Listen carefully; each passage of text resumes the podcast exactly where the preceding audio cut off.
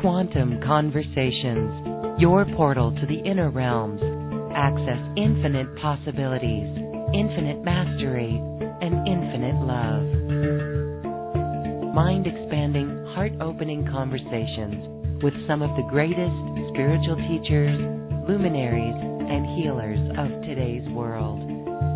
Usher in new earth by living in your sacred heart. Quantum Conversations is brought to you by AcousticHealth.com, home of music from the universe, online healing retreats, and this program. Claim your free registration to daily shows at AcousticHealth.com. AcousticHealth.com, your portal to the inner realms. Our program starts shortly.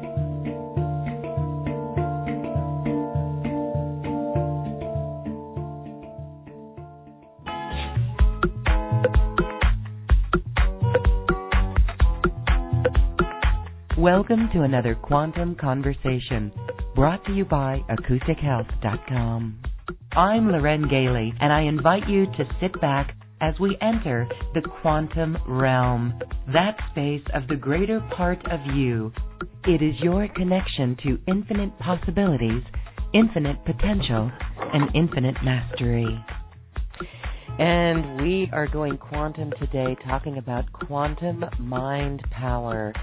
And this is a technology, really, that is all about brainwave entrainment. And the benefits are incredible. Really, it is like meditation on steroids. Morry Zelk- Zelcovitch is here with us today, and he is an engineer of these pulsed sounds. He's used them in his own life as he began to research this entire subject and this field, and he found that it actually literally was something that he used to actually change his life. Morry, thank you so much for being here. Welcome to Quantum Conversations. I appreciate you having me, Loren, and everybody out there. Thank you. I really appreciate the opportunity to share some of my experience. We are really honored to have you here. This work has been out there on our planet for 30 years or so, and it really begins with your story. This is something that you recognized in your life as having tremendous effect, and now it is absolutely having a beautiful effect on so many lives of people out there. Tell us your story, please. This was something that you found to be really a relief from something that was troubling you as a as a younger boy and a, a man, a young adult. Well, actually, for as long as I've been consciously aware, I've had problems. I I wouldn't say I was clinically depressed. Well, I would say I was clinically depressed. I wasn't diagnosed as being clinically depressed, but I used to wake up every single morning. Just to give you an idea of where I was at intellectually and emotionally, I used to wake up every single morning. I'd stand up on my bed. I'd draw my curtains. I'd look out the window with my fingers crossed, hoping I would see mushroom clouds. Oh. So I wasn't afraid to see mushroom clouds. I was hoping I was seeing them. My depression was so deep and so dark that it wasn't enough for me to imagine myself out of existence. I wanted to imagine all of mankind out of existence. All of the world, all of the planet, everything, every life form, trees, you know, algae, uh, human beings, animals, insects, plant life, everything gone. Uh, I just couldn't deal with anything. I had thousands and thousands of voices in my head. Uh, it wasn't like you see in the Hollywood movies where the, you know, there's an angel on your left side and a devil on the right side trying to tell you to do good things or bad things. This was kind of like if you were in a large group of people and they were all talking at the same time.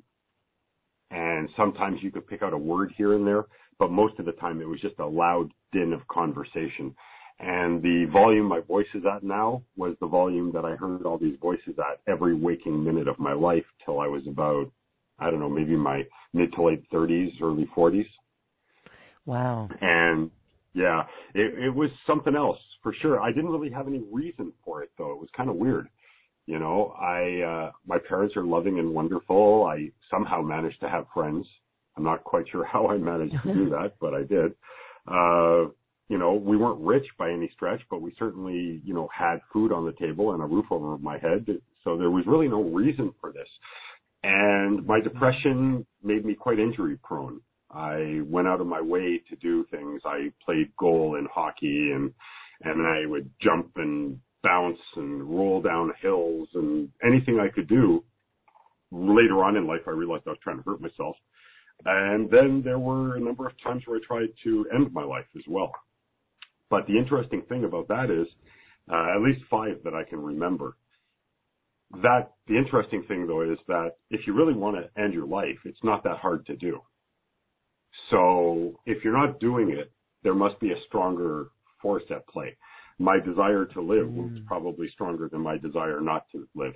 And when I realized that I couldn't die, I couldn't kill myself, then I had to find a way to live because I couldn't find a way to die. I had to find a way to live. And that started me looking at all these different methodologies and everything I could find. Now, keep in mind, I was still pretty young when all this started. So like when my awareness kind of changed a little bit and there was no such thing as the internet then. there were cars and indoor plumbing, but no internet. and it was not as easy to find things as it is today. Not as easy to hear others' opinions or experiences or, or get a hold of their technologies or their concepts. So I did what I could do. I found all kinds of different products and services and I tried things like hypnosis. I tried uh, guided meditations. I tried prayer. I tried this. I tried that. I pretty much tried everything under the sun. As the internet started to form itself, I tried many products, which I won't get into names, of, other people that were also brainwave oriented, uh, however, did not help me. But even other methodologies, tapping and, and neural feedback and, you know, uh, neuro linguistic programming, I tried everything under the sun and nothing helped me. Absolutely nothing. But when I came across brainwave entrainment, it kind of struck me as something might have been there. It almost felt like this was my answer because again, I had nothing wrong really in my life. I mean, yeah, I got hurt a lot, but that was from my depression. You know, the, the important things emotionally, I didn't really have a reason to feel the way I felt. So mm. I kind of had this instinctive feeling like brainwave entrainment might be the trick. Maybe I've got a problem chemically in my brain. And that is what's causing, because remember, I'm doing research this whole time now, uh, hmm. trying to understand what's going on with me and what I might be able to do to stop it or change it when I kind of made up my mind that chemistry was my problem, I really moved into the realm of self-improvement because I made the discovery that our thoughts create brainwave activity. And this brainwave activity, I learned, actually creates neural chemistry. So if you have a thought where you're thinking to yourself, you know, something just happened and you're disgusted by it and it really repulses you, you've actually made a decision to feel that way. Your brain then creates neural chemistry which allows you to support that assertion or that conclusion and you feel repulsion. If you see somebody you find very attractive and you're aroused by them, then that's because you made a decision to be aroused and your brain created neural chemistry which allowed you to feel aroused. The same thing goes for love, for hate, for you know, anything really. Everything you feel, everything you think you feel is really a decision you made. And then your brain creates chemistry that allows you to experience what you've decided to feel. Now, we don't actually realize this is how it works, but this is indeed the dynamic of how your brain works. We have maybe thousands of thought processes in a nanosecond, you know, snap of a finger, that all happen, a series of decisions that all happen that we don't realize we've made but that's how we make our decisions. That's how we feel and why we feel what we feel. When I realized that, I thought, okay, maybe what I need to do, because there are a lot of guru, you know, gurus out there. They were called gurus anyway. I don't think they called themselves gurus, but other people call them gurus, uh, who had all these great ways to live and all, all these great ideas on how to change thinking patterns, et cetera, et cetera. So I read all of their books, at least all of the ones that I was able to discover or learn about. And it actually made me worse because while I'm reading, I'm getting all excited and I'm feeling better because I'm feeling hopeful. And then as soon as the book is finished, I'm crashing, kind of like someone who maybe has had 15 cups of coffee and they're really pumped up, they're really alert, they're really energized, and then it's the crash that comes afterwards. And that's what kept happening. So it was a it was a cycle. It was up and down and up and down and up and down, and often up and down. You know, uh, hopefulness and helplessness are not a good combination to have up and down. It just makes you even more depressed. Mm-hmm. And no matter how much I tried, I tried to follow their belief systems. I tried to practice affirmations. I tried to practice all the different techniques that I was being taught to help me to change my, the way I think, but nothing worked. You know, it's very difficult to accept someone else's ideas when there's no way in the world they could possibly understand how you feel.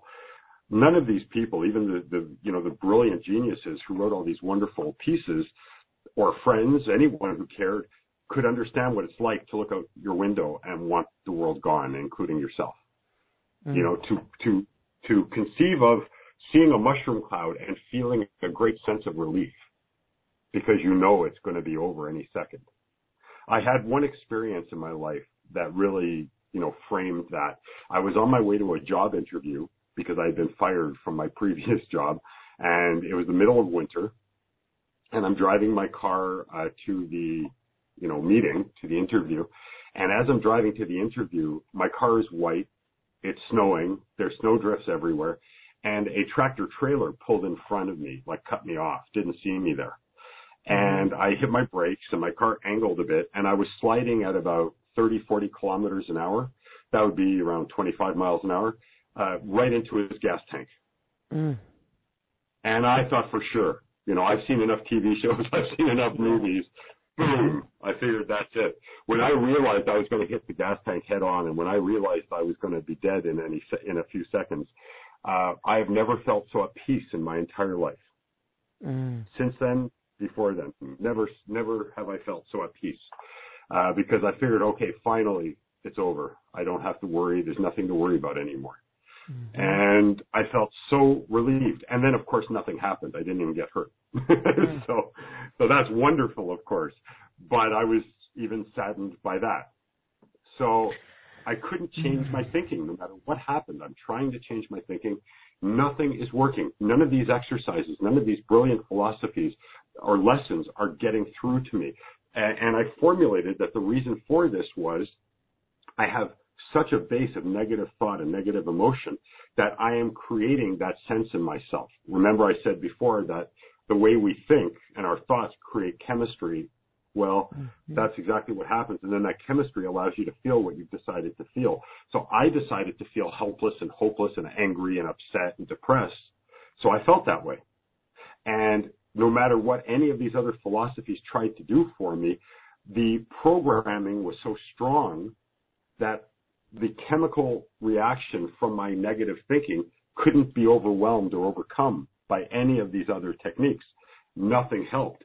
And I got even more depressed.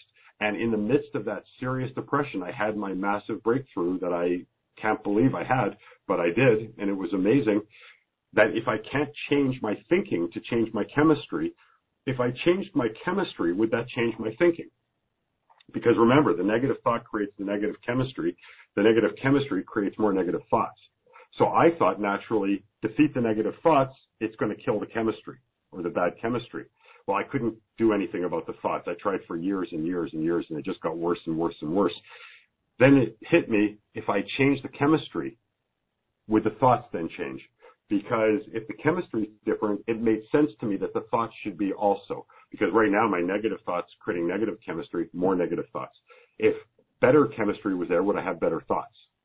So that started me looking at ways to change my chemistry. And I started doing intense amounts of alcohol and drugs. Because those were the closest things I could find that could alter my chemistry, my brain chemistry. And those allowed me to have moments at a time where I felt okay. But for the most part, it was just a, a feeble attempt and a mask, and it did nothing in the long run. Uh, more than a few seconds. I was a sex addict for years, a drug addict for years. I did coke. I did uh, uh, you know, marijuana a lot, a lot of alcohol, and none of it actually helped, but it dulled me and it deadened me inside. So at least to some degree, I was able to get a little bit of relief, but it, I still felt like I was rotting from the inside out. That's when I came across brainwave entrainment, which had the ability, because I'm doing research this whole time, I'm not giving up despite my depression.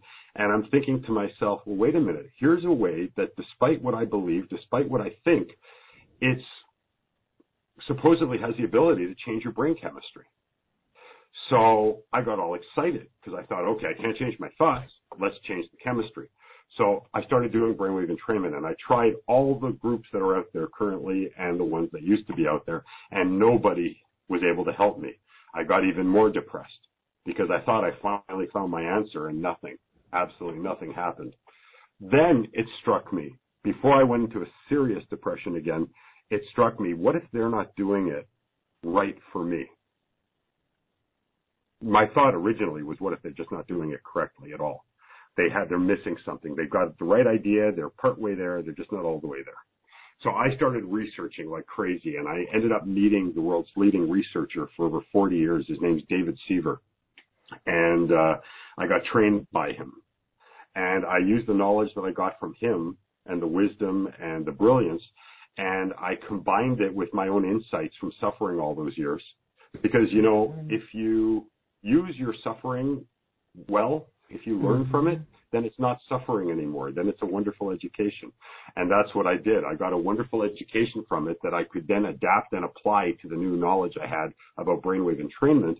And I created what is today called the Morry method, which is my unique way of using brain tones, brainwave entrainment, to subtly alter neurochemistry and belief systems. And it literally turned me around. I went from being maybe tied for the most depressing, depressed, annoying, angry person in the world to so I'm not going to say I'm the happiest person in the world, but I would say that I'm tied for the happiest people in the world. Mm. And it's all because of this technology. It totally turned me around. And don't get me wrong, I've had challenges since I've been turning around and everything. And I still continue to have challenges. I'm a human being. That's our experience. We will always have challenges. But I smile and I laugh and I enjoy life.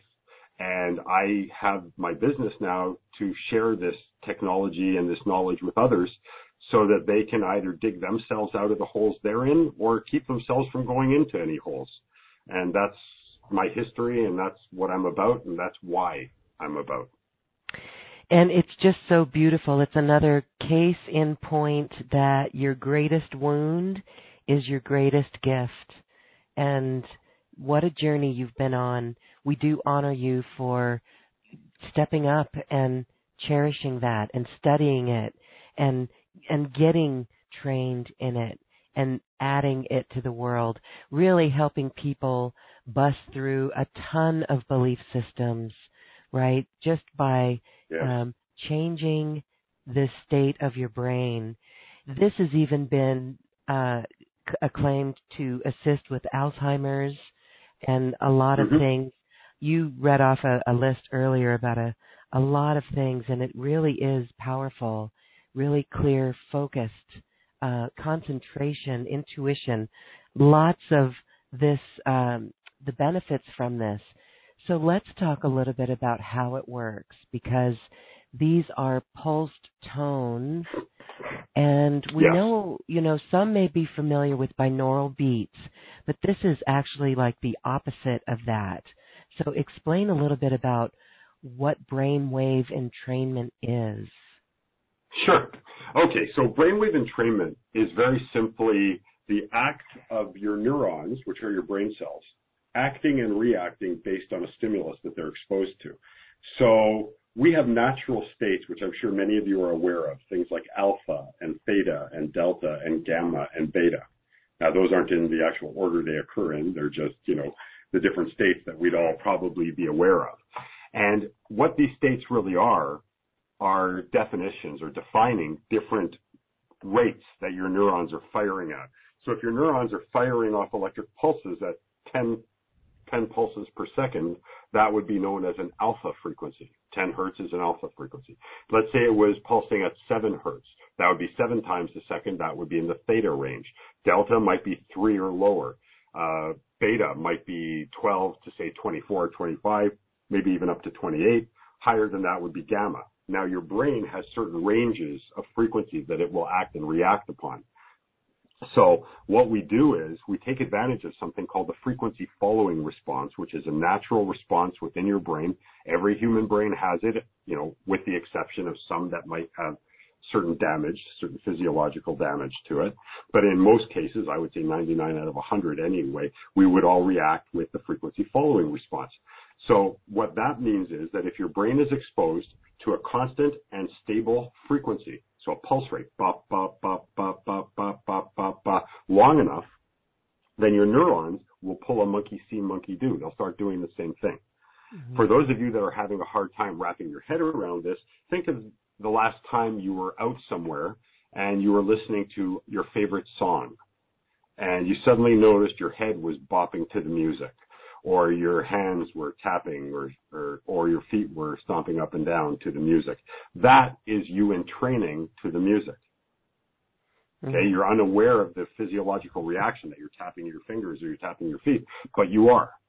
This is the same idea. Your neurons just naturally through again this process called the frequency following response. If that resp- if the frequency range is within the normal operating range of your brain, then your brain, a, a mass of the neurons, will start following that frequency. Now, the interesting thing, and this goes back to what I was saying before in my how I got created, is that when you're exposed to the different sounds, these pulse tones actually will create different chemistry depending on the frequencies you're exposed to. So that's how I was able to actually change my brain by changing my brain's frequencies, not by how I thought, but by exposing me to these wonderful tones that then naturally changed my frequencies, which then naturally changes my neural chemistry. And then people who go, oh, this is just how I am. I'm a miserable person. I'm depressed. I'm sad. I'm this. I'm that. Will suddenly realize that they're actually not that way at all because the hmm. frequency following response allows them to get into what's a natural state. A lot of people think it's a supernatural state, but it's not. It's actually back into a natural state. And this natural state feels good. You know, that's one of the beautiful things about the human body and the human mind is that when it, your body feels pain, it's not a bad thing. It's a good thing. It's telling you there's something amiss. You need to do something about it. If you are psychologically in pain, it's the same thing. It's not something to be mad at or angry about or to ignore. It's something you need to pay attention to because if you do, you can deal with it and it stops worse things from happening. That's why we feel anxious. That's why we feel upset. That's why we feel angry. That's why we feel pain. I call it the red light on the dashboard of your life. If you drive your car and the red light comes on for the check engine and you take a piece of electrical tape and you cover it up so you don't see it or pay attention to it, eventually your engine's going to seize and it's going to cost you thousands of dollars or maybe kill your car entirely. However, if on the other hand you see the check engine light and you drive off to your, you know, service provider and they fix your car up, then your car runs beautifully and smoothly. And it's mm. the same thing with your life.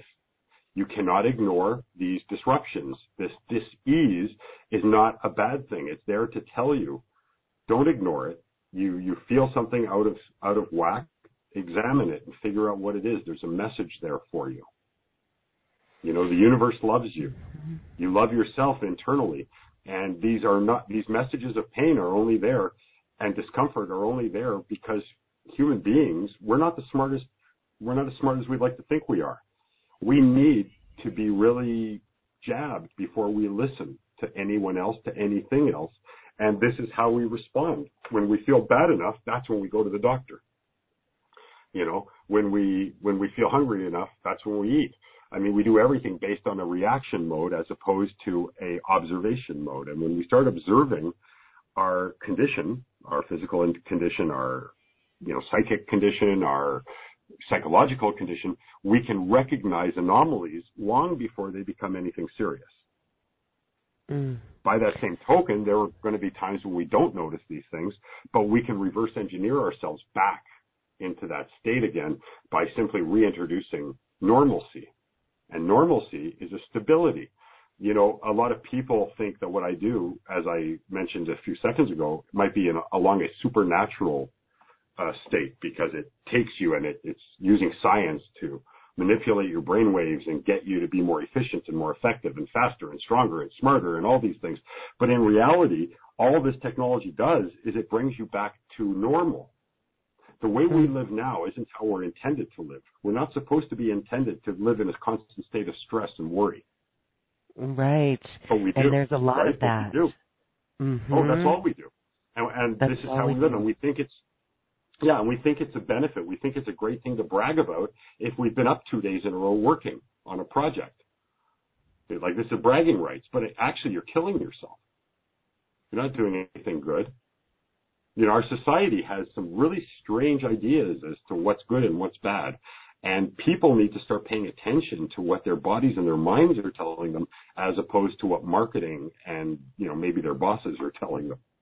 Because we have all the answers. We just need yes. to listen for them. We need to listen for them, and this is so the the the participants in our community here are definitely mm-hmm. on this path and realizing the power of meditation. This actually yes. takes it so much further, and there's science to back this up. I love how you said we're reverse engineering ourselves back to this state, and we're doing it with normalcy. This is our normal state, and so as someone listens to these tones, not only will this change the chemistry of the brain, this does it help with physical pain? Definitely it helps with depression based on your own life. This helps us tune in, tap into intuition even stronger. Um, some would say we need to really be in our heart, that we need to be in a heart centeredness. This is actually opening the mind up to the heart. You know what? You know what the thing is? We have such a. I don't know why we do this, but we are so into separating everything. Mm-hmm. Our heart, right? Our mind, our brain, our this, our that. I don't know about you, but the last time I looked in the mirror, everything was connected. It is. So I don't understand why everyone goes, oh, it's the heart. The heart's the important thing. Oh, no, it's the brain. The brain's the important thing. This is, you know what? They're all important. The cell that makes up your nail in your right pinky is just as important as the cell that is in your heart, that is in your brain, that is in your lungs, that is in here, that is in there. All these things are important, and I don't understand why people feel the need to separate things. Oh, your heart is more important than your brain. That's a load of crap. Without the brain, the whole body falls apart and dies hey, guess what? Without the heart, the whole body falls apart and dies too. you know what? Without this, we, we have these problems and those problems. Everything is important. Nothing is more important than anything else. And you know what else? No person is more important than anyone else either. Every single person that's here, I believe, is part of a greater being. So we're, you and I are talking to people right now and to our, each other, but in reality, we're all part of the same organism. Mm-hmm. We're just so small that we don't see we're connected. I remember seeing a, a video, it was a movie in the science center in the city where I grew up when I was, I don't know, maybe 12 years old or something. And it stuck with me forever. It was a movie showing a woman in a nice sundress sitting in a field of daisies reading poetry. And she's just sitting, leaning back on one arm and holding the book in the other. And the camera pans out slowly and you start seeing her as a speck in the field. And then you start seeing it, you know how you see land in, uh, from an airplane. It looks like puzzle pieces all side by side. And then farther back and farther back, and then they're in space and you see the Earth. And then the Earth becomes a speck, and then the Milky Way becomes a speck. And then all of a sudden, everything starts zooming in really fast. So you see the Milky Way, and then you see the Earth. And then it goes right up to her again, but this time it doesn't stop on her. It goes right into her hand. So first, we're going macro. Now we're going micro. So we're going very, very big and then very, very small. You go so small into her hand that you're actually standing right beside a cell in her hand. And you can't see another cell beside it. If we could get ourselves small enough you would not be able to see the next cell beside the other cell in your hand, in your heart, in your lungs, in your body, anywhere. So that lesson taught me one thing. As a human being, I'm in my office speaking with you, and I feel like I'm alone in this room. But in reality, I'm just another cell that from its perspective is separate and alone. But if we could pull ourselves far enough back, we would realize that we're actually all part of the same organism. We're all part of the same being. And it's incumbent on all of us to start understanding that because when we do, we stop hurting other people. Because when you hurt other people, you realize you're actually hurting yourself. Yes, it's the true definition of all one. We are all one. Mm-hmm. And yes. it's going to be beautiful as more and more people recognize that. Absolutely. So this these tones, these pulsing tones, all right, we were talking about how if it's changing the chemistry of the brain, how empowering, because so many times it's limiting beliefs that really hold all of us back. You had it at mm-hmm. a super pronounced way to the point where it was just creating really dark thoughts for you and taking you into a deep depression. But here, anybody, no matter where they are or what they're doing, can benefit from this, from a number of uh, health aspects to taking their business and supercharging it. And my goodness, mm-hmm. right now with the world, with what's going on in this big shakeup, and mm-hmm. things just look really incredible or um you know mind blowing at times we understand that we take a responsibility in our lives and so we can use these pulse tones to get ourselves in a state that will allow us to come up with great solutions. How can we use, what's it like when we use um, these recordings? You've got programs that are actually designed for different aspects, but they're involving these pulse tones. And so, for example, if we wanted to work on our business or bring new mm-hmm. ideas and solutions, how would we work with your tools to achieve that? Okay, I have, you know, I, I'm kind of, I'm holistic. I, I call myself more functionally holistic. What I do is I incorporate not just the brain tones, but also I have in some of my recordings, I have guided meditation and guided hypnosis aspects as well. I have subliminal aspects. I have a technology that I offer that's called triliminal, where you actually hear me along with specially designed brainwave tones and a background uh, noise. I incorporate my voice in the right ear speaking to the left hemisphere of your brain, in the left ear speaking to the right hemisphere of your brain, and then another voice that mm. floats in the middle of your head speaking to both hemispheres. And at times they overlap and they go back and forth. It's about reprogramming what I call the negative reflexive thought process because that's what it is. If you're having a problem with business or having a problem coping with your health or whatever, it's because you have belief systems, as you mentioned, that are non-serving. Now, the good news is you accepted those and made them part of you, which means you have the ability to change all of that because it's simply a decision you made. Once you make a different decision, then you get different results. And I know it seems like I'm being rather simplistic, but as I was mentioning about my depression, I didn't make any effort to lose my depression. Once I stopped trying, to lose the depression, once I just worked to change my brainwaves, my thoughts naturally changed. I didn't have to make any efforts. I believe that on some level, every single person has exactly the solution that they need already.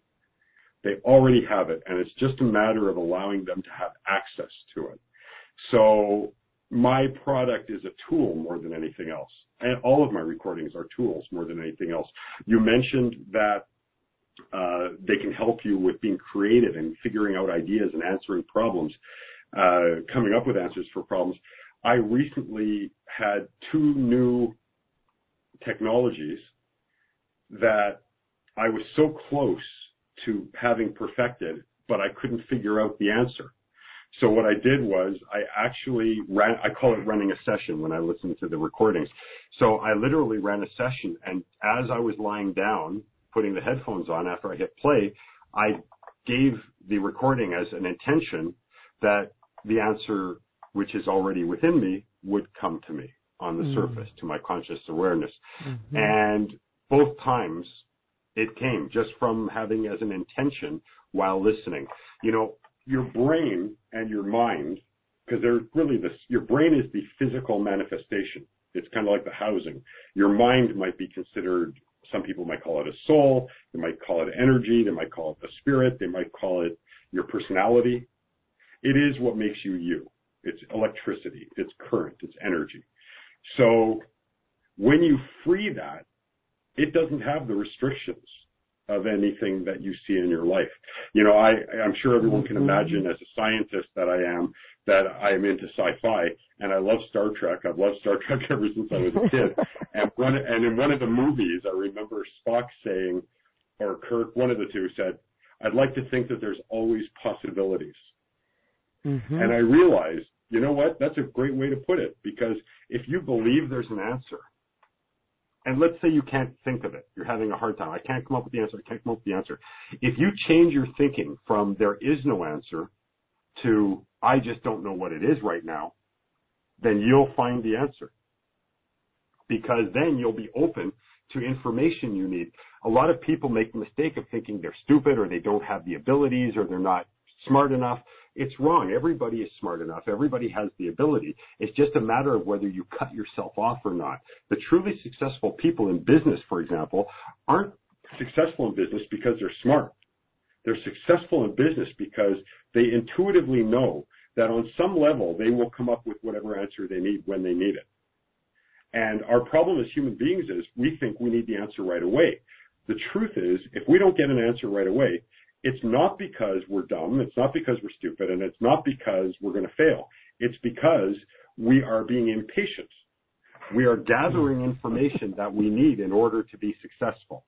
You need to gather that information before you're successful. Let's go on a relationship aspect. I didn't meet my wife till I was 47 years old. Okay? Before then, a lot of very sweet, lovely, nice women, but not my you know, not for me and I wasn't for them. Mm-hmm. Now, let's say I had met my wife when I was smoking tons of pot and drinking lots of alcohol. I might have been able to go out with her once or twice and then she'd have gotten pissed off at me and left. But I didn't meet her until I had the knowledge, the experience, the wisdom, and the maturity to not destroy the perfect relationship. And for me, this is definitely, I wish everybody to have a relationship with whoever, okay, that I have with my wife. And waiting till I was 47 wasn't because I was a failure or stupid or ignorant or anything else. It was because I needed to be smarter. I needed to be more mature. I needed to learn more. I needed to be a better person so that when I met the right one, I wouldn't ruin the circumstance. So all the people who came before were learning experiences. They were parts and parcels of what I needed to experience to learn what I needed to learn so that when I met the right girl, it would work. Right? Mm-hmm. That's what it is. So no one has failures. Everything that's happened in your life that you think is a failure isn't a failure. It's a learning experience. And when you look at it from the perspective of a learning experience, then you actually learn something from it when you learn something from it, it doesn't repeat itself over and over and over again because the universe loves you. Okay. Do I have a couple of minutes just to tell you a quick little story about my mom and me? Oh, yes, please. We'd love okay, to hear that. Thank you. Mm-hmm. Thank you. So I can't remember how old I was. I was really young. And my mom was cooking lunch or dinner and she was on the phone. Okay. So she has the phone with the twirly wire, the pigtail wire, uh, this is a few years ago. For those of you that don't know about that, look it up on look up old telephones on Google, and you'll I see know. what I mean. So right, so she's got this thing. Her shoulders, you know, pushing the phone up to her ear. She's stirring a pot on the stove, and you know, I'm nagging her, "Mommy, mommy, pay attention to me, pay attention to me." Right. So she's busy. I mean, you know, she's doing things.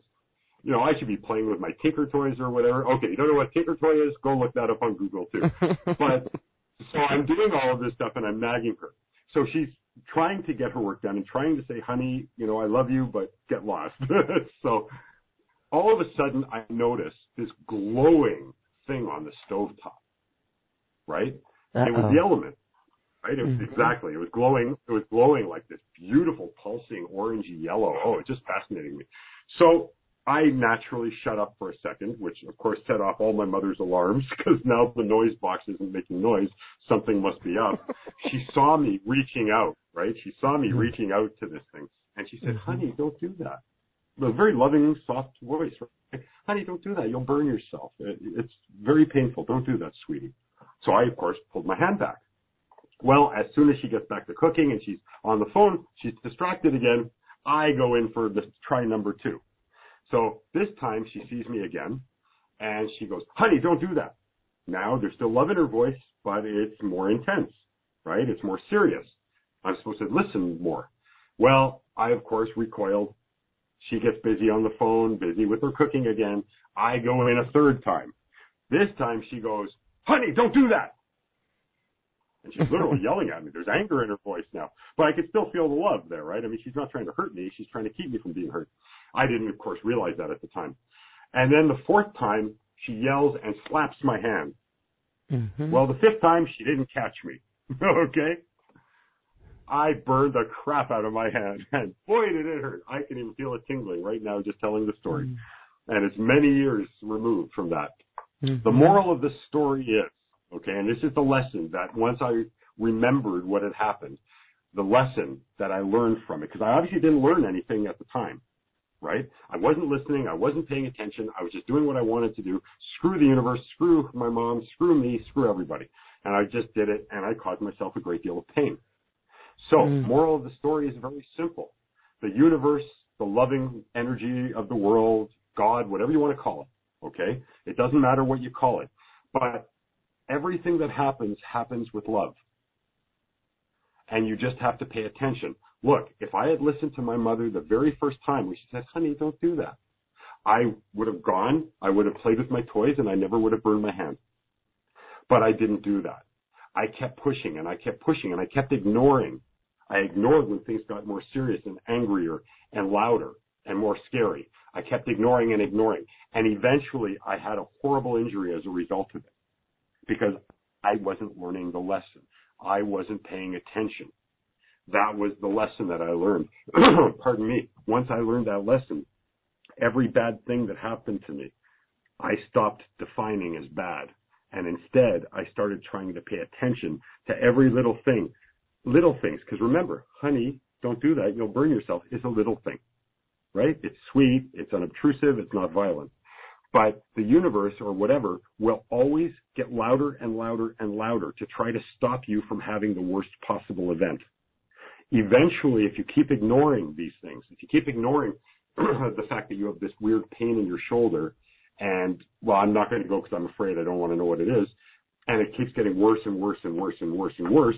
Now all of a sudden, maybe you need horrible surgery that's going to cost you fifty thousand dollars, whereas it could have been a twenty dollar pill or or a five dollar exercise, right? Mhm. That's the point. The point is nothing that happens is bad. Everything that happens is good. When you take something quote unquote that you previously defined as bad and you define it as something that is to be learned from because something bad happens when we haven't listened to the earlier messages. So now I'm going to listen. Now I'm going to pay attention. Even when I didn't catch the early signals, I'm going to remember back now and think, oh, you know what? They were there. This is what was happening first. That was what it was happening second before I broke my ankle, before I cracked my rib, before I crashed my car, right? How many mm-hmm. times do people get into accidents? But if they think about it, there were five or six close calls that they totally ignored before the accident. The universe, again, trying to warn you, you're not paying enough attention while you're driving. Put your phone down. Stop texting. Blah, blah, blah. You don't listen. Eventually, something very serious is going to happen because you're not listening. I believe that when you listen, things change. When you use these recordings, it allows you to listen because we're brought up to avoid things. We're brought up to be, you know, reticent of pain, to say, oh, stay away from me. I don't want to think about this. I, uh, you know, anything that causes stress or agitation or anxiety, we tend to turn our heads from it because we'd rather not see it. You see a homeless person on the street, you turn your head the other way and pretend you're looking at a car on the road. Okay? We need to become more aware. When we are aware, we will get those messages. When we get the messages, we won't have life difficult anymore. That's been my experience. That's been my experience of tens of thousands of clients of mine as well. You don't understand. You grow up through your life and you think this is just what life is. God wants me to suffer. So and so wants me to suffer. My lot in life is just to have pain. Well, you know what? That's not true. Because think about it. If you feel happy, Loren, tell me, answer this question. When you feel happy, really, really happy, how does that make you think? Well, you're so confident and flying high, and right. there's not a worry in the world. Wonderful. That's a nice way to put it. It's very succinct. I have to learn how to speak that way, by the way. so, however, now, when you feel bad, when you feel anxious, when you feel pain, what does that make you think? Worry, lots of worry, hmm. and uh, unconfident. Okay, good. Also very, very good. So the question I'm going to ask you now is very simple. Which would you rather feel? Not a worry in the world. Absolutely happy. There you go. Mm-hmm. Right. So what does that tell you? What that tells you is, and this is what I talk about with reverse engineering, what this tells you is that your mind and your body feel good when you're doing and thinking all the right things. And when you're doing or thinking the wrong things, you get worry and anxiety and pain and blah, blah, blah. So it's your, it's nature's way of telling you you're on the right track or you're on the wrong track. If you're feeling anxious and upset and worried, don't just ignore it or try to deal with it or try to be like, you know, the sweetheart who, who deals, you know, Hollywood romanticizes the people who suffer, right? Always. Suffering is something to be romantically praised. That's bull. That's total crap. When you're sad, it's because something is not right and you need to keep changing your direction, your thoughts, your actions until you start feeling better. That is your indication that you're doing the right thing when you start feeling better. That's why we feel bad. It's not to make you feel bad. It's not to make you live in a rut. It's not to make you miserable your whole life. It's to say, pay attention to me. I can help you to feel better. And the way I'll tell you you're doing the right thing is I'll start going away when you start doing the right thing. Mhm. Sorry, I, I don't mean to. No. Well, no, that's beautiful, and I love it because it, it really is reverse engineering yourself back to normalcy. So, okay, I want to before we talk about the program that you've got that actually mm-hmm. assists in many different levels, you've received a lot of accolades. You know, you've had tens of thousands of people using this. What are some of your favorite success stories that you've heard or things that pop out that are just remarkable? Well, I I recall well first of all, you know, the two studies that were done independently, I'm very proud of those. I'm very proud of Dr. Dale Bredesen and his book, The End of Alzheimer's, who uses one of my recordings in his ReCODE protocol. By the way, if there's anyone mm-hmm. out there who is suffering from early onset or any form of Alzheimer's or has family, I strongly suggest you take a look at his book, The End of Alzheimer's. Uh. He is in the process of publishing 50 more cases now of people with Alzheimer's who have been reversing their symptoms. Excellent. Okay, and many in the medical community will tell you that's impossible, but yeah, I'm telling you it's that. not impossible. Yeah, well, you know your, what? That's only because is it through these these pulse tones? One of my recordings is being used as part of his treatment protocol. Yes. Wow. But it's not exclusively my recordings, okay? But one of my recordings is part of that, and that Excellent. goes to credibility, I think. It shows you yes. that this isn't just woo science. It's not snake oil, it's for real. Mm-hmm. But when it comes down to actual customers and clients, I have to tell you one of my favorite ones came from someone in the UK who has a 26 at the time of the writing at least it was a 26 year old I think it was a 26 year old um autism uh, Yes. sufferer, Mhm. and they wrote me saying that they actually have a situation where after using my recordings, they spent money like crazy trying to help him. Like absolutely just trying to help him. And to no avail. And then they thought, what the heck?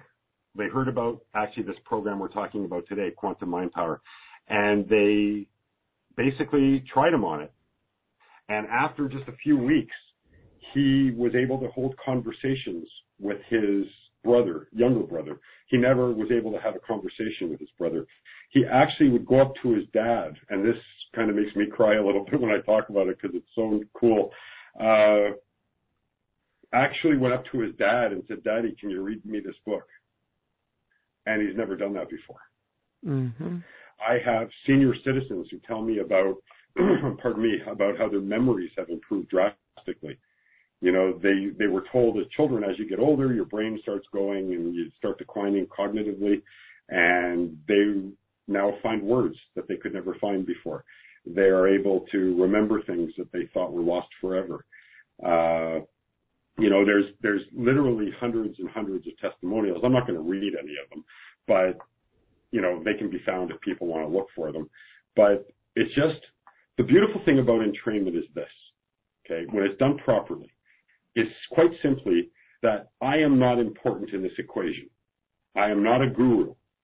I am simply a self-trained scientist who understands to a degree the workings of the human mind, the human brain, and neurochemistry. And when you have an understanding of the dynamic of how all of this works, you can create a tool that allows others to help themselves. Remember I told you earlier that when I was struggling to help myself and to find things to help me, nothing helped me. I tried this guy stuff, this girl stuff, this guy and this woman and this and this product and this technology and this drug and this this and this that and nothing helped me. And I realized that's because I need to help myself. And true growth, true evolution, true progress can only happen when you take responsibility for yourself and you take credit for yourself too. Because, you know, my recordings are powerful. I'll, I'll admit that and I'll, and I have no problem saying that.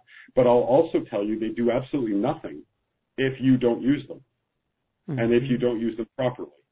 So the minute someone decides to read a book and then practice what the book is preaching, the minute someone decides to buy a product and use it properly and responsibly, the minute someone decides to change their diet and, and get rid of like tons of sh- processed sugars and and grains and and you know things like that, and they start feeling better and they feel more energetic and they feel happier and they're more successful and their businesses do better and they get more compliments at work and they make less mistakes.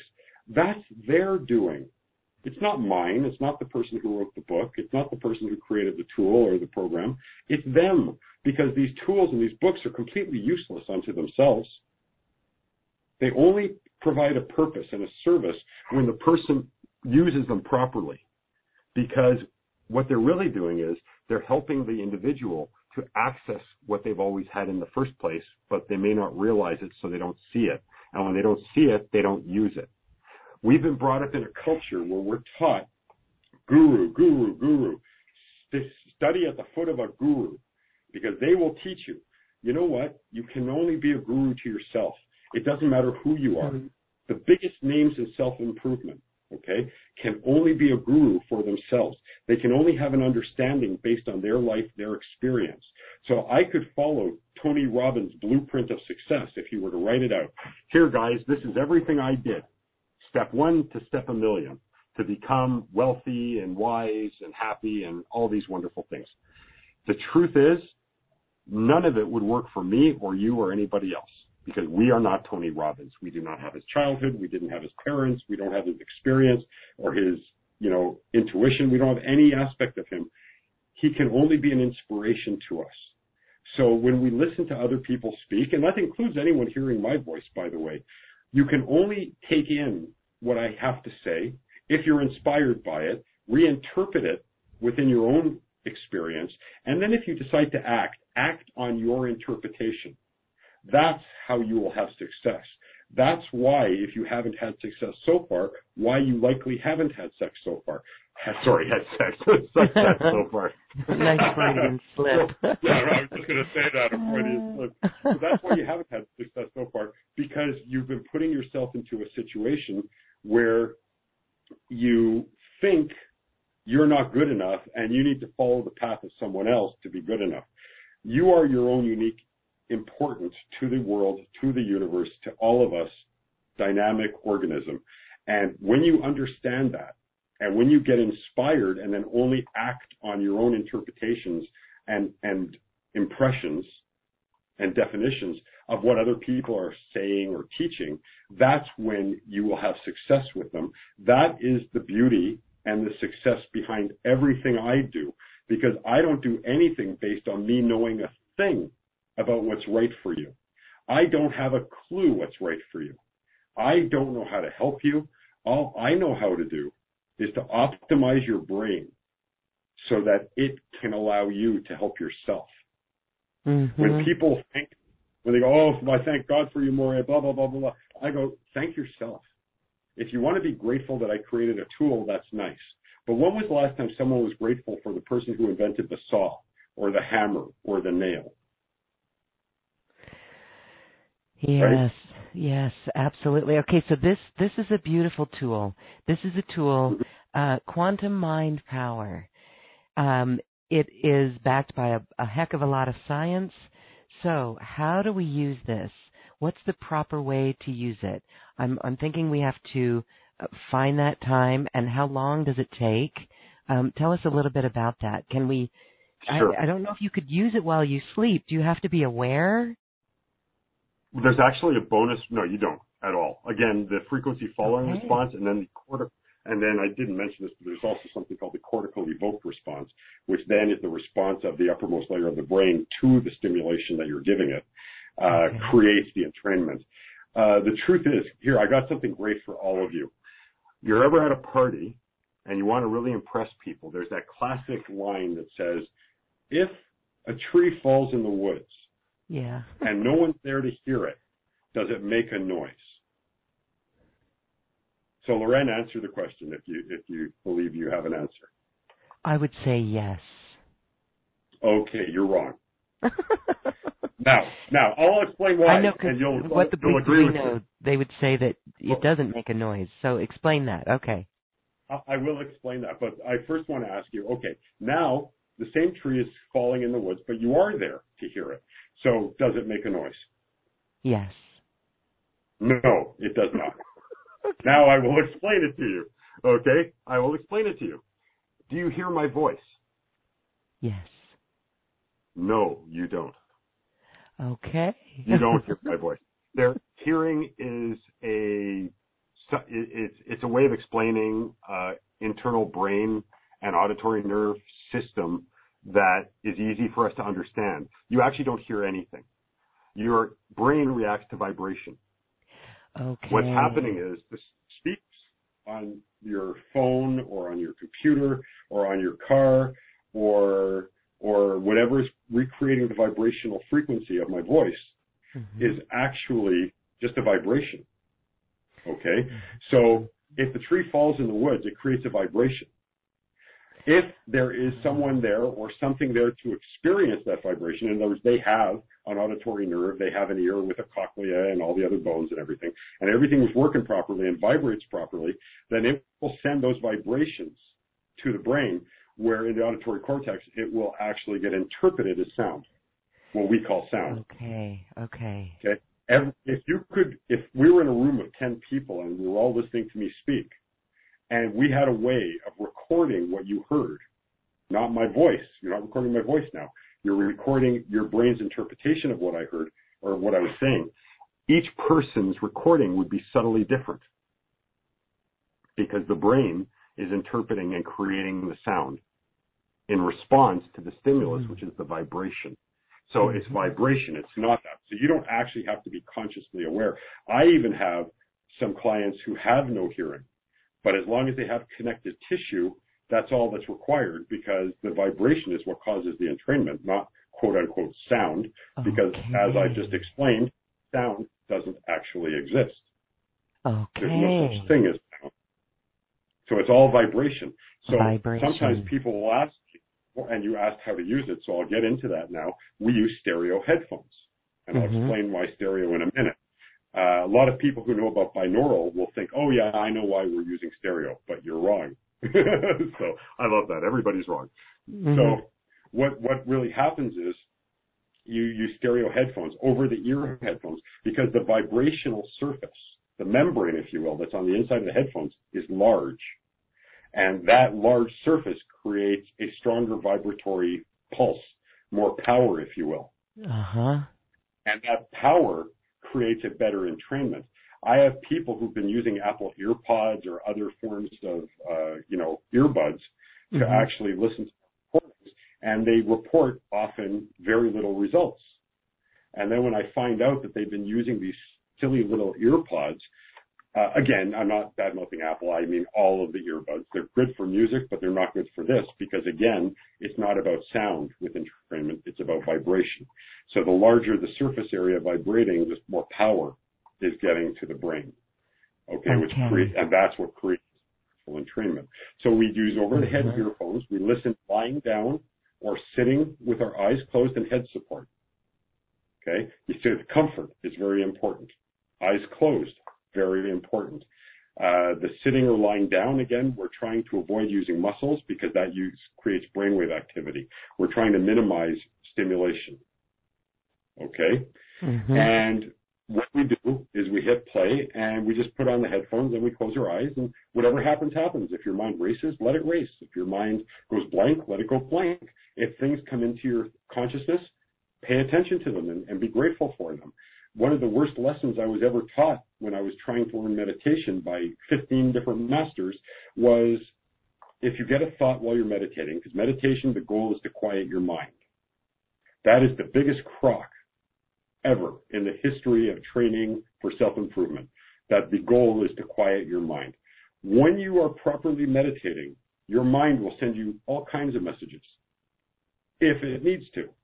Sometimes a quiet mind will be the result, but other times you will get thoughts coursing through your brain. Other times they'll be bouncing all over the place. This is your brain's necessary way of doing things. They used to tell me, you know, say, I appreciate that you're there, thought, but now is my time to meditate. I will pay attention to you later. Thank you. You know, be very polite to it, but discard it. Biggest mistake you can make when you're meditating. When a thought comes to you when you're in a meditative state, that's a very important thought. Honor it, not by saying, I'll think about you later, but honor it by smiling and saying, thank you for letting me know you're there. And then see what happens next. Because that's what real meditation is. Real meditation isn't quietening your mind and floating three feet, you know, in the, you know, you know, in, in the lotus position off the ground and, and, you know, all this other stuff. That's all Hollywood. That's not real effective meditation. The real effective meditation, you honor whatever comes to your thought. You with, not by ignoring it or telling it to go away, but by saying, thank you for being here. That's what you do. So anyway, you're lying down, your eyes are closed, comfortable volume, you're listening away, and you need to listen for instance to quantum mind power. There's a bunch of different recordings involved. Uh, it was one of my earlier works. It's a pilot. Uh, really, it's really a pilot system of mine. Uh, fantastically effective. And what you do is you would pick the recording that most closely matches your taste. So for instance, the two main recordings, which are Neural Synergy and Eden Energy Wave Dynamics, are both designed with different purposes in mind, but they have 12 different versions. Two different stimulation tones, monaural and isochronic. Monaural is kind of like waves in water, nicely rounded up and down. Isochronic are more like bricks, so they're more startling, they're more sudden in Mm. on and off. Mhm. The isochronics are naturally stronger than the monaural, but what's more important than you thinking stronger is better is what sounds better to you is the one you use. Then I have different levels of each. So they're all the same frequency of the neural synergies and all of the Edens are the same too. But they have different tonal qualities. So some will be very low. Others will be quite high. So which I can't even do a high voice, but it gives you an idea for the kind of tonal quality. So you would pick the tone that you like the best. If you don't have a preference, you can just rotate through them. It doesn't really matter. But if you have a preference, it's because your brain likes that one better. So you would go for that. So neural synergy works to help create new neural pathways. The more complex the brain is, the easier it operates. You can look at it as you would a map. Let's say, Loren, I invite you to my cottage. And I say, take highway one to highway two to highway three to highway four to highway five, and then I'm the last cottage on the right. And you go, oh, that's simple. That's beautiful. Well, you take highway one to highway two to highway three, but then highway four is closed. Now you're stuck. You don't know what to do. What neural synergy helps to do is to give alternate routes. Again, the more complex the brain is, the more neural pathways there are, the more chances of solutions of thought processes of efficiency. So neural synergy is like giving you the ability now instead of me giving you directions, I give you a map. And the map says, okay, well, this road's closed. I can turn left here and circle around to Highway 4. Right? Mm. You're all set. It's nice and easy. Eden Energy Wave Dynamics is the next main recording. So that one is very important because it helps to quiet the negative self-speak, or as I call it, the negative reflexive thought process. What it does is it entrains the left hemisphere of your brain to a different frequency than the right. The way perception works with sound is that sound that goes in your left ear goes to the right hemisphere. Sound that goes in the right ear goes to the left hemisphere. That's how it works. That's how perception works. So I send different signals into each ear, so I entrain the hemispheres to separate and distinct frequencies. Believe it or not, there's a lot of talk in the entrainment field now about synchronicity, hemispheric synchronicity, and how wonderful that is and how important that is. And it's nice. There's no question. But in real world events, it's very rare that your brain needs to be in a whole frequency range where the right and the left are tuned to the same frequency. In more cases than not, you need to be able to have the separation of the hemispheres and having them allowed to work together but not be exactly the same frequencies. So Eden Energy has the unique ability of quietening the monkey mind if you have the racing mind, if you're freaking out about stuff, if you're worried about stuff. There was a period a number of years ago where I had two cancer scares at the same time. One in my brain and one in a private area down in the nether regions. And I was waiting on results for two and a half months. Wow, that's from both. Mm-hmm. And I went out I was laughing and I was having fun and I was doing everything. And I listened to the Eden Energy recording three times a day. Okay. Now, then there's uh, supplemental recordings that include my voice in them. There's the emotive brainwave hypnosis, which is a guided hypnosis with brainwave entrainment designed to help people to normalize their emotional states. So you don't go too high, you don't go too low, you don't have those crashes. Things are more stable. You can get very happy, but when you come back to normal, it's a nice gentle progression down to normal. It helps you with that. The frequency is designed for that the spoken word aspect is designed for that. There's another recording called the whole brain gratitude meditation. Again, another brainwave frequency designed to allow your brain to take in what is being said. And it talks about why you need to be gra- grateful and how to be gra- grateful and why gratitude is so important. And it teaches you gratitude. As a matter of fact, and this is quite problematic for some of my customers, but I actually say that one of the most important things to be grateful for are the trials and the and the people in our lives and the things in our lives that give us the most struggle and the most problems because those are the things that teach us the most. You know, all the pain that I felt in my life, both emotional and physical, from all my injuries, from all my mental pain, I am so grateful for all of it because without it, I would not be who I am now. And I am so happy with who I am now. Don't get me wrong. That doesn't yeah. mean I don't have a long time to grow and a lot of stuff to grow into. I could live to be a 1000000 mm-hmm. and I mm-hmm. still wouldn't be close. Okay. But that being said, I, from where I came from, I am so happy to be where I am. And the only reason why I am here is because of all the struggle and all the pain and all the crying and all of that. That is the biggest thing I'm grateful for. And that's one of the things I really tried to get across in that. Then I have we call them bonuses, but they're actually included right in the system. Specifically, it's the Schumann resonance meditation. Some of you may have heard of the Schumann resonance. It's the magnetic frequency of the ionosphere that surrounds mm-hmm. our planet. Yeah. And it's been roughly stable for our entire evolutionary process while we've been on this planet. Uh, it's very grounding. I'm sure you can imagine as the human race has developed under this umbrella that it's a very grounding frequency. It's a very soothing frequency. It's actually been associated uh, by Norman Shealy to help with the, I think, with growth hormone, HGH, and even uh, sexual hormones as well. And then there's another program I have that is part of the main system, again, kind of called a bonus, which is called Good Night Sleep Well. Most of us don't have a clue how important sleep is to your overall state of mind and physical health as well. And Good Night Sleep Well leads you through the first half of the first healthy adult sleep cycle. And then your brain takes over from there. So people would use that recording every night when they sleep over a speaker, and it would be very quiet. And it just slowly and gently guides you into the first healthy adult sleep cycle. And with time, it's not a sleeping pill, with time, it allows your brain to retrain itself into a healthy sleep cycle.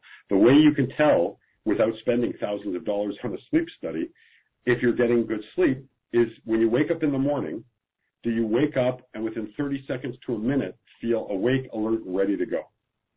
If you need that coffee, if you need that cigarette, if you need that shower to get going in the morning, that's a sign you're not getting good sleep. Mm-hmm. So good night's sleep well help you. There's a whole slew of bonuses, etc. But basically, you listen to Good Night Sleep Well at night.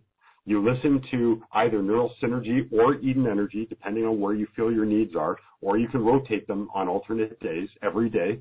And then on alternate days, you would listen to the whole brain gratitude and then the emotive brainwave hypnosis.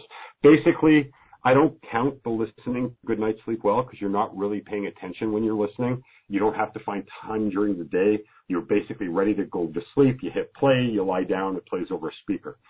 So you're listening about half an hour one day, then an hour in two half hour segments the next day. Now that is what I would call my minimal listening instructions for the average person who just wants to see what can happen. That they listen like that for at least a month or two until they get to where they want to be, and then they can cut their listening down slowly to what I call a maintenance dose. Many people listen maybe once or twice a week after that to maintain their results. If you have more serious issues, like for instance, what I had at my peak in my depression, when I was listening, I was listening between three to five hours every day. Mm. Now that's obviously unreasonable okay. for most people, but mm-hmm. if you're suffering like I am and you're and you're debilitated, so you can't work, you can't do anything, then you have to gauge for yourself what you want to accomplish, how much you want to accomplish, how severe are the issues you're dealing with, you know, there's a lot of things that go with go hand in hand with whatever issues we have. And we all, again, we're all our own gurus. So you have to trust your instincts. You are a scientist. You're trying a technology you've never tried before. So you try it and you test it and you take notes. You keep a, you keep a journal and you read back through your notes. You learn about yourself. It's amazing how much power you truly have. You know, no matter how off you may think you are, you're better than you think you are. You you you do everything. It's just a matter of turning left instead of turning right, going straight instead of turning left. You know, it, do things differently, and you are bound to get different results. Being on a call like this, being on a system like this, where you get so many interesting people to hear their views and to hear their, you know, to hear their beliefs and their experiences, it's an incredible tool for you to be able to use all of these people's ideas and concepts and see what resonates with you.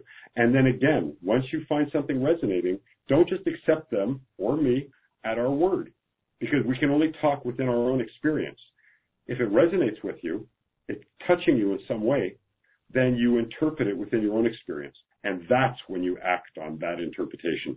That's when you will get your benefits and that's when you will see your life change beautiful and and that becomes our truth because we've done it ourselves yes mm-hmm. well a beautiful tool here using um, the technology of this is a, an unusual part of sound healing because it's vibrational healing. It's cha- it's literally changing the neural pathways in our brains.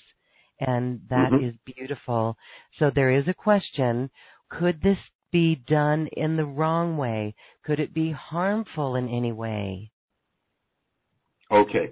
If you listen at too loud a volume, just like listening to rock music too loud, you can hurt your hearing. Okay, sure. So that's a phys- that's a physical issue. Now, the other thing is this technology, when it's properly designed and used, can actually bring up repressed or otherwise undealt with issues. That's oh, a good thing. Yes. Okay, it's a good Mhm. thing. But if you're not if you're not prepared for it, it can be quite painful and quite harsh. So what you do is, I suggest for anyone who even suspects they have an issue, to listen at a very very quiet volume. Volume kind of works like a uh, a gas pedal, if you will. So the harder you push on the gas, the louder the volume, the stronger the program can be. But at that same time, if you draw it back, if you listen at kind of like barely a whisper to start with, then if you have a problem that is buried and repressed, now that doesn't mean you don't remember it. It means when you talk about it or think about it, it makes you anxious, nervous, upset, angry, sad. That's something you know. You know, when you heard me talking about my depression, right, when you when you heard me talking about my depression, did you hear me like sounding like I was still dealing with it? I, I was just saying it like I was making it up. And that's because I've dealt with it. I, it isn't repressed. It's not there anymore. I can talk Uh-huh. easily about all the pain I've had. I can talk easily about the psychological agony that I went through because I've dealt with it. But if you have a situation where somebody brings something up to you and it pushes your button, that's a sign you haven't dealt with it and it's repressed. So again, this technology can bring that rushing to the surface. So if you think you might have something like that going on, uh, some blank spots in your childhood that might have been the result of burying, say, sexual misconduct or mental misconduct that was done against you, then listen at a very, very quiet volume and make sure there's someone available to you who you can talk to if something does come up to help you to work through it. Okay? Now, oh. if you don't know that you've got something repressed and you just suddenly start feeling very anxious or you feel like crying all the time or, or anything like that, then take a few days off till you go back to what you would call your normal. After that, when you decide to listen again, listen very, very quietly. And I'm talking barely audibly. Okay? Anything Okay. you have that's buried will come up much slower and it's much easier than a rush. It's kind of like try to fill a glass full when you have the water on full blast. It's going to splash and go everywhere. But if you fill a glass full and you have the water pouring out very slowly, it's easy. It's the same thing with your repressed issues. If we stimulate them to get out of you, to remove the poison quickly, that can give you, they call it a Herxheimer effect. When you're doing a cleanse, right? All the bacteria and germs and viruses die off all at once. And when they die off, they break apart and all of their acids and all of their poisons get released into your body at once. And that's called the Herxheimer effect. It, it, it's like a sudden, you get bad before you get better. Oh, like a healing crisis. Mm-hmm. Yeah, exactly.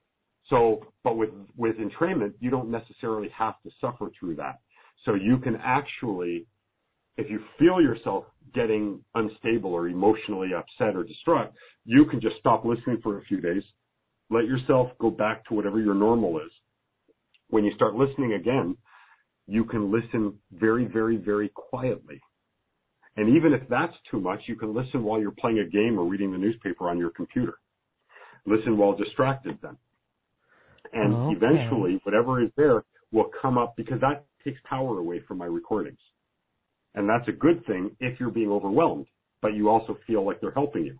Because it's a sad thing when you go, oh my God, I really feel like this is helping, but it's causing me such agony. I don't know if I can deal with the agony to help myself, right? And then we avoid it and we don't do what we need to do. So with this, you can lower the volume so low that you barely hear it. The stimulation is so quiet that the effect is so subtle that now when stuff comes up, it comes up very, very weakly and it doesn't slap you in the face like it did before. And often I've had people tell me that they just suddenly realized they're not sad anymore. I don't understand when it went away. It just was gone. They just kind of realized, hmm, I'm not sad anymore. or I'm not this anymore, or I'm not that anymore. And it's because we've been taught to pay attention to negative things and we don't really pay attention to good things. Yes. So right. this technology kind of makes you notice the good thing because it's an unusual feeling. And, and a lot of people are afraid of it at first because they've never felt that way. When I first started doing the entrainment that was helping me and I had these thousands of voices that I was telling you about, I was terrified the first time I had 20 minutes of silence. Yeah.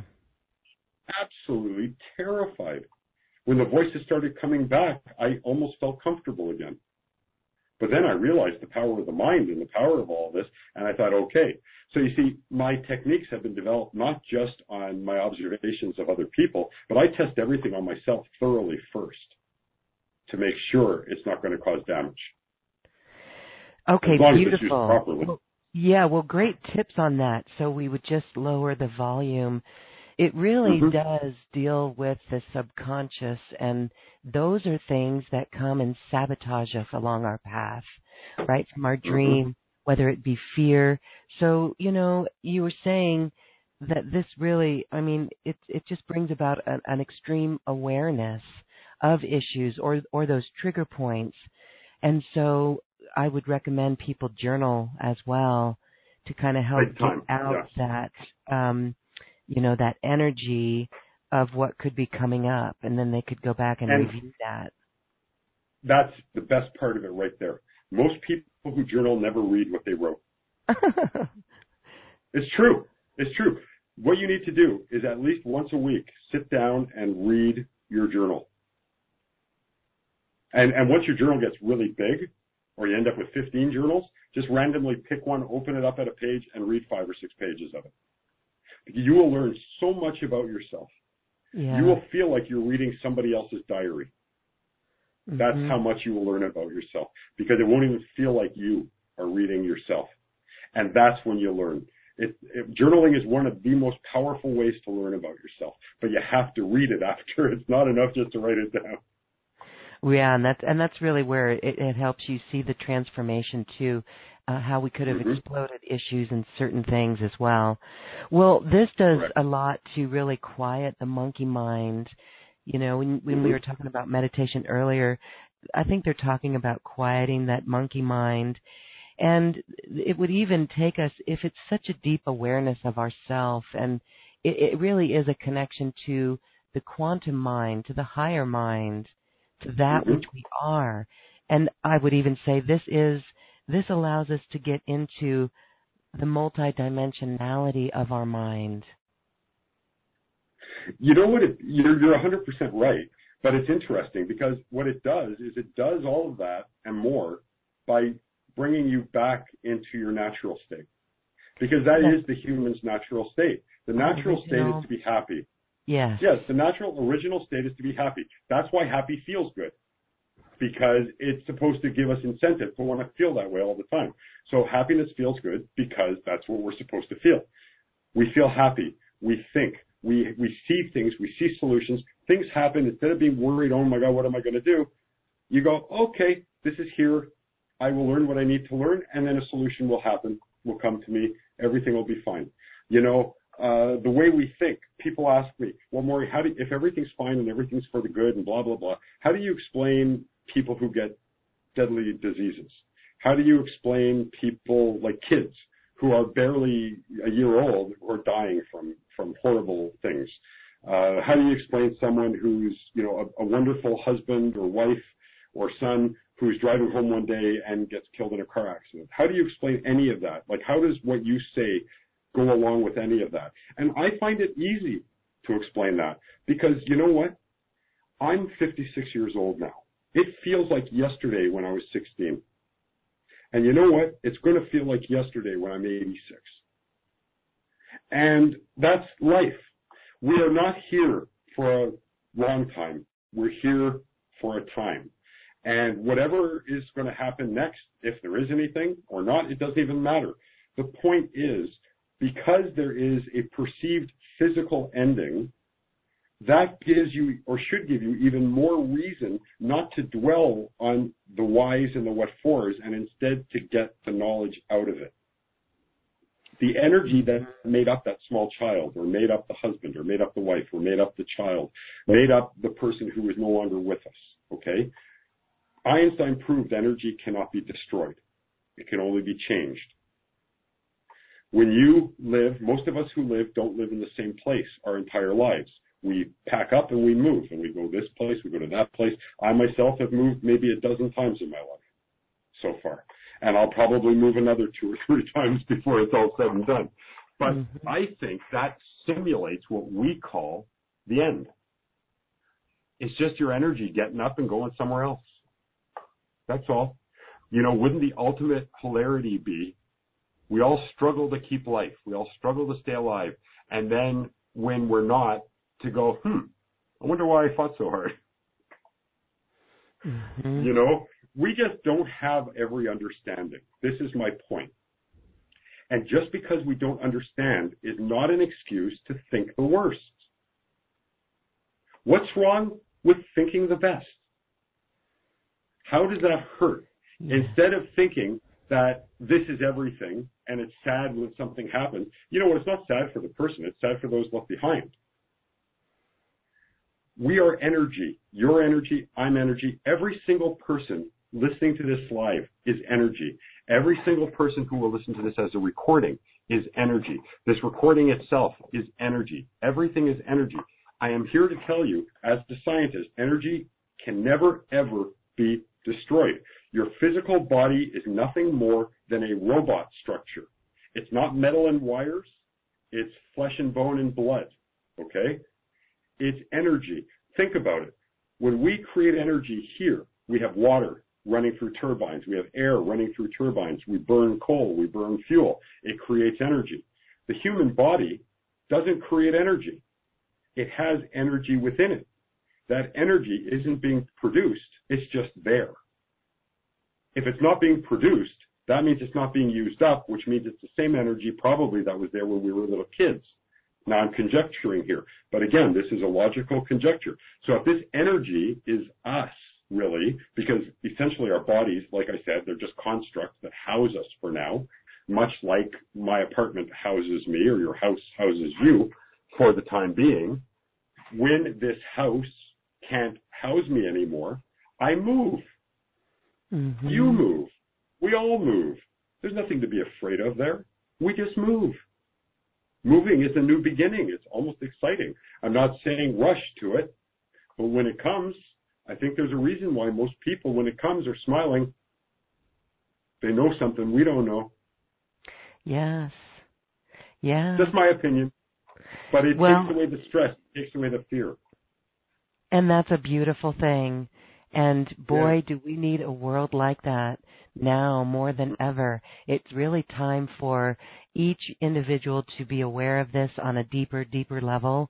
And I love the work that you present on our planet because it truly, on a scientific level and a very practical level and a very real, tangible level, it is doing tremendous work and helping people think the best about their lives. So that is such a good thing, and I do commend you for it. So, Quantum Mind Power, it is your program, it is your beautiful recordings with the brain tones. Again, there's lots that go into these recordings, even some hypnotic, um, you know, hypnotic uh, strategies. You, you mentioned yep. the background noise as well. And for those who are really ready to get over any more of these subconscious blocks, we invite you to check out the special offer that is available. Do you want to add anything more about that, Morry? I would just like to, you know, if I if this is like a final thought, I would just like to express to everyone that happiness for whatever that is for you, because I understand happiness for me might not be what it is for you, but happiness for you is a choice.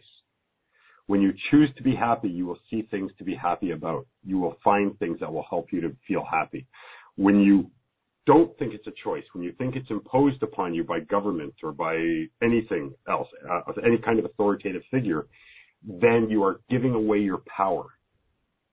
And there's nothing worse in the world than giving away your power because you are the expert at wielding this power. For you. And I just want you to remember that happiness is a real choice, and it truly is. And I encourage all of you to choose to be happy. Thank you, thank you, thank you, Morry Zelcovitch. This has been a very interesting, dynamic quantum conversation with you. We thank you again for the beautiful work. Again, you've used this in your own life and you've touched tens of thousands of lives and you've received a lot of accolades along the way. Thank you for this quantum conversation. Thank you very much for having me, and everybody out there, thank you for being there too. I feel all of your energy, and it's just wonderful. Thanks so much. and we are feeling happy. Thank you, thank you, thank you. Great. Great. Again, if you're interested in Morry's special offer, please check it out on the special offer button. And so now, as we conclude our program, it's time to dance and move that energy that we are. Have fun as we know we are in love.